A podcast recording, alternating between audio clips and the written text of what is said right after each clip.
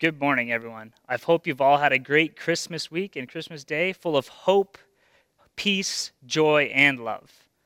While I know that this year was probably a little different than most other Christmas, and you may be thinking, is this a time when I actually have to start changing out of my Christmas pajamas? Maybe you're in that state of mind still. I am glad that you've chosen to join us here, regardless of your state of mind in this time, and that you've taken time to tune in on International Youth Pastor Preaching Sunday. That's right, this is an international holiday today because it is the Sunday after Christmas, which is always given to the youth pastor to preach. So, all of my youth pastor friends out there that may say they see this after the fact, let's do this, guys and girls. And even though I may not look like it right now, I can assure you that I would love to be rocking my holiday attire as well. You know what I'm talking about, that attire that you're rocking right now my favorite Toronto Blue Jays t shirt, my favorite Toronto Maple Leafs pajama pants, my big comfy Toronto Maple Leaf socks. Now that sounds like perfect Christmas attire to be donning right now. So if you guys are sitting at home super comfy, again, thanks for joining in. And we're going to talk today actually about what we've just gone through this past year. And I want you and your immediate household, or if you're living alone, you and your couple friends that are there, to think about this past year and think about all that has happened, kind of like a final shoulder check to see what was behind you and while you're changing lanes when you're driving. So, what does my final shoulder check look like here in 2020? When I look back over 2020, it's a year that looks very different than most. It started pretty regular for the most part. Almost for the first quarter, it was business as usual run of the mill stuff, regular rhythms. Then mid March hit, and I adjusted accordingly to this new world situation that we have in this pandemic. I was actually able to figure out a pretty good rhythm about with the restrictions by about the summertime and to the point where I was actually feeling pretty comfortable and not too restricted at all. I had the ability to have more time in Edmonton than I'd ever had in the summer before because I typically travel outside of the province. So I was able to enjoy Edmonton more. And I, the one way that I love to enjoy Edmonton and the surrounding areas is by camping. And so I was able to camp way more this summer than usual because of the ability of our worship services being online throughout the weekends. However, this fall was also a different fall again as we launched some online and in person ministries here. So that was an adjustment for me as well as I look back. And then again, this last little while with a new round of adjusting coming again and again. And this leads to this week where I just spent my very first Christmas ever in Edmonton. And so while it was different, it is still something new in my life and something that is celebrated as well. This all brings me to today, which is my first time preaching on Youth Pastor Sunday as well. So that's kind of the shoulder check on my year so far. Now there's many other things that happened as well. And I'm sure as I quickly walked through my last year, there were some things that may have resonated with you, and there are probably some things that were a lot harder for you to adjust to. And there may have been some things where you felt maybe it was easier to start out in the fall this year than I did. Regardless of where you stand on the past year, today we're going to be looking at a passage in Philippians chapter 3, starting at verse 8 and working our way through until chapter 4, verse 1. And even though this is something that was written to a church a long time ago in the early centuries, I believe it can be an encouragement to us here today. And I believe these words can allow us to come to the same perspective on the past year and spur us on as, and so that we can accelerate towards 2021 with a reassurance and security in God. But before I read today's passage for us, I want to give a little bit of context about this letter. It's been written by Paul while he's in Ephesus, so from a distance, and it was written post the writing of 1 Corinthians. And this section that we're looking at today is not actually meant to address an active issue in the church, but rather it's addressing an issue in the idea of a forestalling of it. What does that mean? Well, it means that he wants to address an issue that he's seen somewhere else in other churches, i.e., in Corinth, that's why it being written after First Corinthians makes sense here, because he's addressing an issue that he's seen in Corinth and doesn't want to happen here. So he's going to forestall it. And so he's addressing that here in Philippi. So, with that context in mind, let's read today's passage. If you want to open your Bibles, it's Philippians 3, starting at verse 8, and then we're going to read through until chapter 4, verse 1. Indeed, I count everything as loss because of the surpassing worth of knowing Christ Jesus my Lord.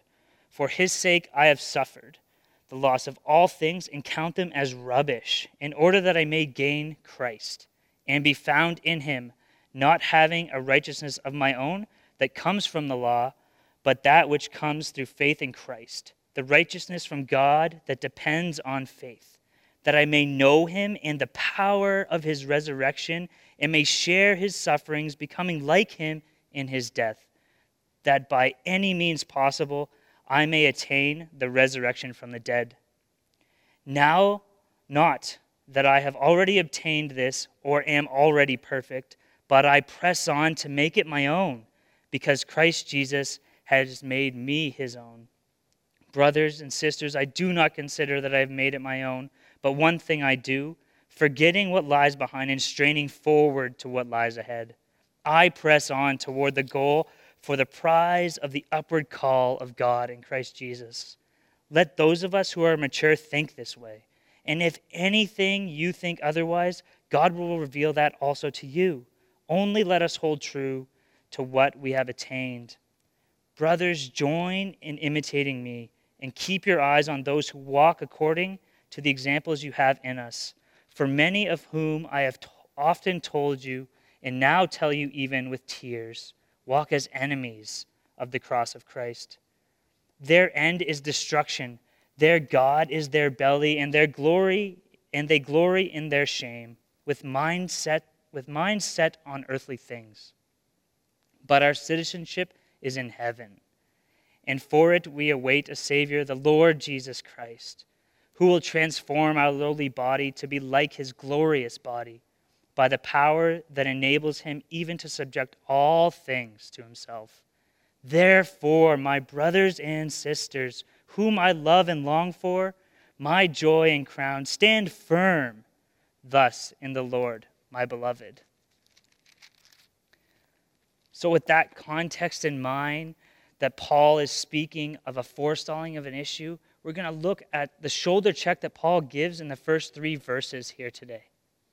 He is talking, he is taking all that he previously knew, and he says in verse 12, or sorry, in verse 8, these words Indeed, I count everything as loss because of the surpassing worth of knowing Christ Jesus my Lord. Counting everything as loss does not mean that Paul no longer knows anything that he used to know or that he no longer has the relationships from before, he is no longer the same person. That, that's not what that means. Counting everything as lost does mean, though, that the things that he knew no longer control him. The relationships are seen through a completely different lens, and he's being made new through the new life with Jesus. Paul's shoulder check, like mine should be, like yours should be, is not one that causes us to dwell on the past or in the past, but one that allows us to take that experience, recognize that Jesus is with us in those things, and that they don't have control over us, but actually that their value is the equivalent of rubbish now because of the relationship we have with Jesus. And because we can see our past like that, we can always choose to turn our attention forward towards Jesus.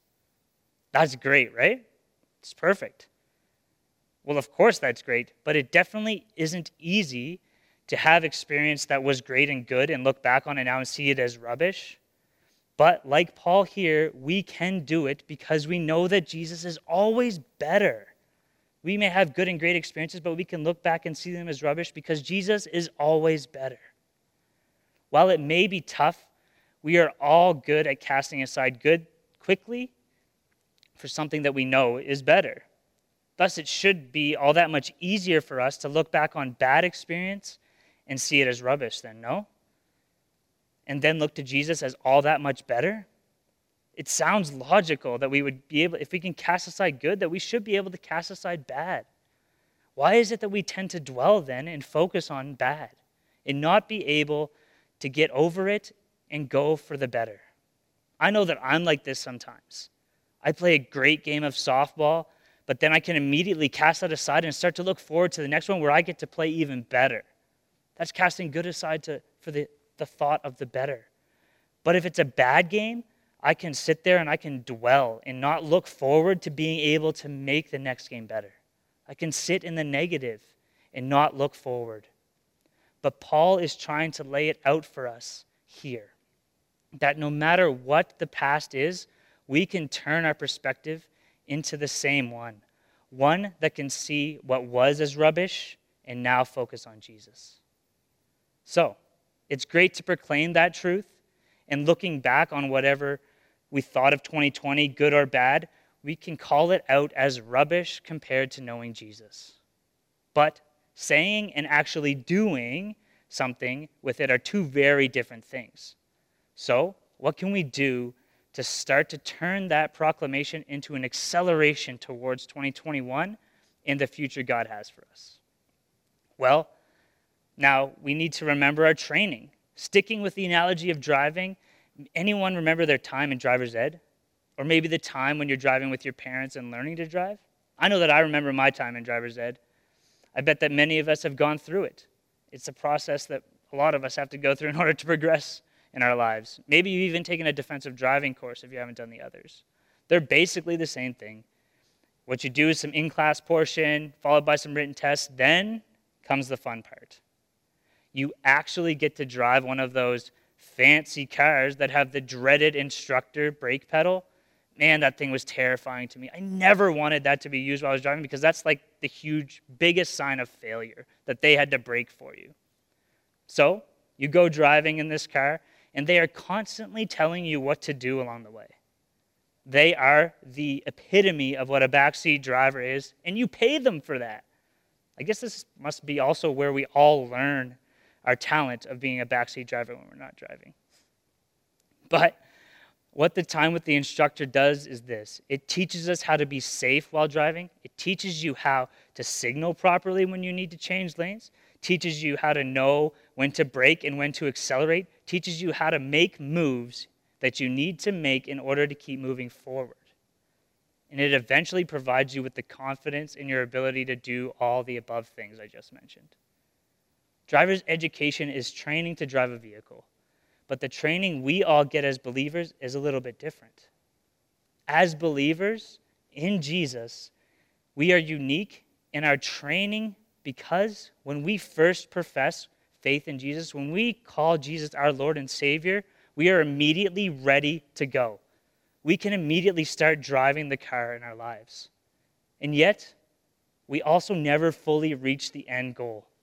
We will always have our instructor, that Holy Spirit, with us until Christ returns. This is revealed to us today in the words of Paul in our passage. Verse 12 says, Not that I have already obtained this or am already perfect this is speaking of the final stage of our training of Christ's return. Paul knows his stuff, but he doesn't consider himself to have already arrived, even though he is a great leader. And then he continues by saying, But I press on to make it my own. But that doesn't mean that he stops working because he presses on to make it his own. But he keeps working towards what? He keeps working to this because Christ Jesus has made him his own. That's why he keeps working, because Jesus is his connection. Paul acknowledges that all his past and all he knows are not enough.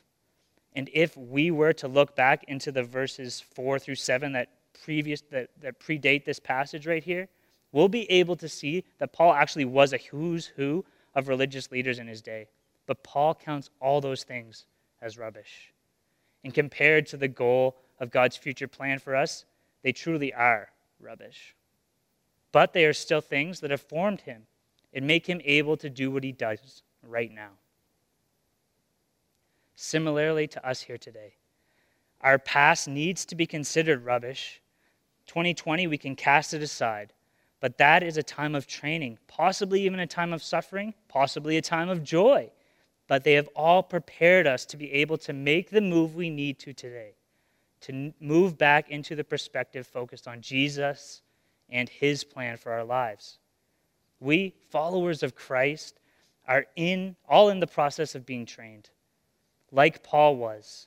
Even though it is not where we place our value, it is what allows us to continue doing the things to move us forward today towards the prize that is outlined for us in this passage too the prize of the upward call of God in Christ Jesus, that life in the eternal relationship with Him. As believers, what do we call this training that we receive? We call this training our spiritual disciplines and our spiritual practices. These are the things that we can do along the way and that have been happening along the way. Those things are things like reading your Bible, praying, going to church, Sabbath keeping, fasting, meeting in your life group, sharing your faith with friends, having a coffee with friends, resting, serving those in need, tithing, doing a Bible study class, even your daily mundane work that you do. As we have been going through all of our daily lives, if we are intentional about focusing and conscious about God at, at work in our lives, we will begin to see the training God has provided for us to be able to move forward, just like Paul did here. So we can use what we know to be able to accelerate towards that goal. And in verse 13 and 14, again, he continues, says, Brothers, I do not consider that I have made it my own. But one thing I do, forgetting what lies behind and straining forward to what lies ahead. I press on toward the goal for the prize of the upward call of God in Christ Jesus. So, like Paul, we need to forget what we just looked back at and keep our focus on Jesus. We need to recognize that we are not yet perfect and don't fully understand everything, but that that doesn't ex- exclude us from anything in the kingdom. But instead, we need to continue to strain forward, work hard to what lies ahead, and we need to press on toward that goal. Paul knows that his past experience will not be what drives him forward, but that it is the prize of the upward call of God in Christ Jesus that will motivate him to continue to press on, to press forward and accelerate. That is the goal, and the goal of eternal life and relationship with God is a huge motivating factor for us all. Today, we shoulder check 2020 and have walked through part of Philippians 3 and entering into Philippians 4 in order to see how we can move and accelerate towards God in the future in 2020. We know that the reality of the past does not need to become our future. That does not mean that the past is forgotten, though. But it does mean that we can look back and see something that we do not want to run into again. And the only way to keep going with that in the past is to take what we know right now, pull out, and press on, accelerate into the future, literally accelerating into 2021. And we know that if we are connected to Jesus, that that connection allows us to continually be trained and strengthened to be able to press on, to pull out and accelerate, to have the motivation to go. That connection to God is what we need to focus on and accelerate towards. My hope this morning is that everyone who tuned in today would want to accelerate with me. But if today you know that you don't have that connection and you're sitting there feeling like you want to accelerate, I want to do that, but you know you're not connected, that you don't know Jesus as your Lord and Savior, I want you to know that you can take that first step today, right now. You can pause whatever is going on around you in this moment and focus on these realities. That we live on an earth created by God created for perfect community between us and God. But we have caused that community to be broken by the sin in our lives, by the decisions we make to put what we want ahead of what God has for us. We're unable to fix what we've broken. But that's not where the story ends. God has provided a way. The one way to get back into community with God, the one, the only way is Jesus. So, right now, today, if you have heard those words and know them to be true, I encourage you to repeat the following prayer, whether out loud or silently. Take one last shoulder check on your life apart from God and accelerate to a new life with God. Let's pray. God, I know that Jesus, God's only Son, who came to earth and lived a perfect life, was punished for the sin that separates me from God. But through his life, through his death, through his resurrection, and through his ascension, I can today pause in this moment and confess that I am currently separated from you, and I know that only Jesus can fix that. So, God, I believe. I believe in Jesus as the one true King. I believe in Jesus as the one true Lord. I believe in Jesus as the one true Savior. And I commit my life to Him today. God, help me to accelerate toward you more and more every day. Amen. If you just said that prayer, those words with me, that's amazing. And we at West Meadows want to celebrate with you. So please reach out, click the I commit my life to Jesus button, and chat with somebody and share that commitment in our live prayer option today. We would love to celebrate with you in that. And if you're online on Facebook, just throw it in the comments, and we'd love to chat with you and continue to journey with you as you experience new life with Jesus. So today, we want to take one last shoulder check on 2020 and recognize it all as rubbish compared to our end goal, compared to where our focus now points the goal of the upward call of Christ Jesus. And that connection we have with Jesus is what allows us to leave 2020 and our past behind us. That connection is what lets us take what we have been through and not dwell on it and be slaves to it, but rather to see it as training, as those spiritual practices and disciplines to help us in our daily lives.